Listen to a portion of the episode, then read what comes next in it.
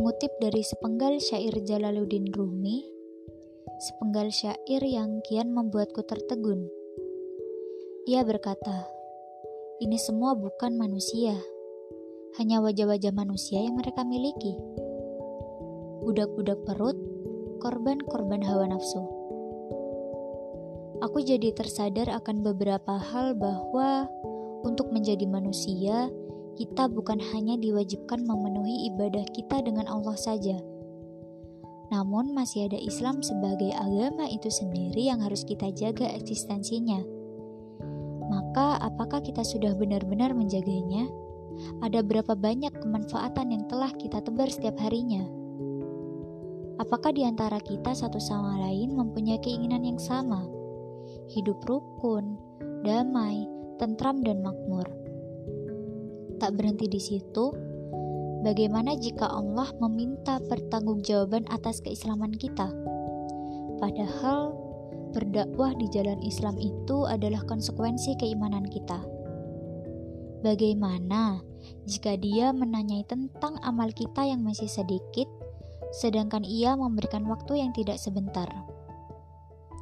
Kalau boleh saya bahasakan, banyak sekali manusia yang menghambakan diri kepada Tuhan, tapi bukan Tuhan yang telah menciptakan juga memberikan hidup kepada manusia, melainkan hawa nafsunya, pikirannya, akalnya, dan kehendaknya. Padahal Allah telah memberikan fasilitas kedaulatan kepada manusia, yaitu sebagai khalifatullah atau pemimpin di muka bumi bukan untuk menjadi budak benda, apalagi budak hawa nafsu. Perlahan, kehidupan ini mulai menggila ya. Ia seperti berada di ambang nestapa. Bagaimana tidak? Jika dahulu pernikahan sejenis dianggap tindakan menyimpang bahkan sebagai tindakan tercela, tapi lihatlah sekarang, tidak sedikit di antara manusia yang mengizinkan dan mewajarkan tindakan tak senonoh itu terjadi.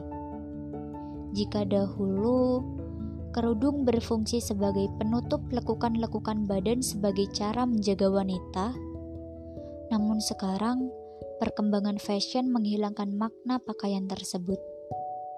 Bukan lagi nilai kehormatan yang diusung, melainkan kewawan, kewahan tanpa kita sadar, kita telah melanggar nilai esensi untuk kepentingan kita pribadi. Padahal nilai itu sendiri merupakan bagian terpenting untuk keselamatan kita di dunia. Kini, dunia telah kehilangan manusia yang menjadikan akalnya, potensi dan kedaulatannya untuk mengabdikan diri kepada Allah, sebagaimana tujuan Allah menciptakan manusia. Dunia telah kembali merindukan orang-orang yang senantiasa sibuk dalam syiar Islam. Dunia merindukan orang-orang yang tunduk dalam ketaatan, orang-orang yang syahdu dalam keimanan, dan wajah-wajah teduh dalam kesederhanaan. Yang ada, dunia hanya menampakkan wajah-wajah kelelahan stres dan depresi karena begitu gencarnya ia mengejar dunia. Maka jadilah salah satu di antaranya yang dirindukan oleh dunia. Jadilah pribadi yang mantap dalam buai ketaatan. Jadilah seorang muslim yang mencerminkan bagaimana Islam itu sendiri. Sibuklah dalam menggapai ridhonya.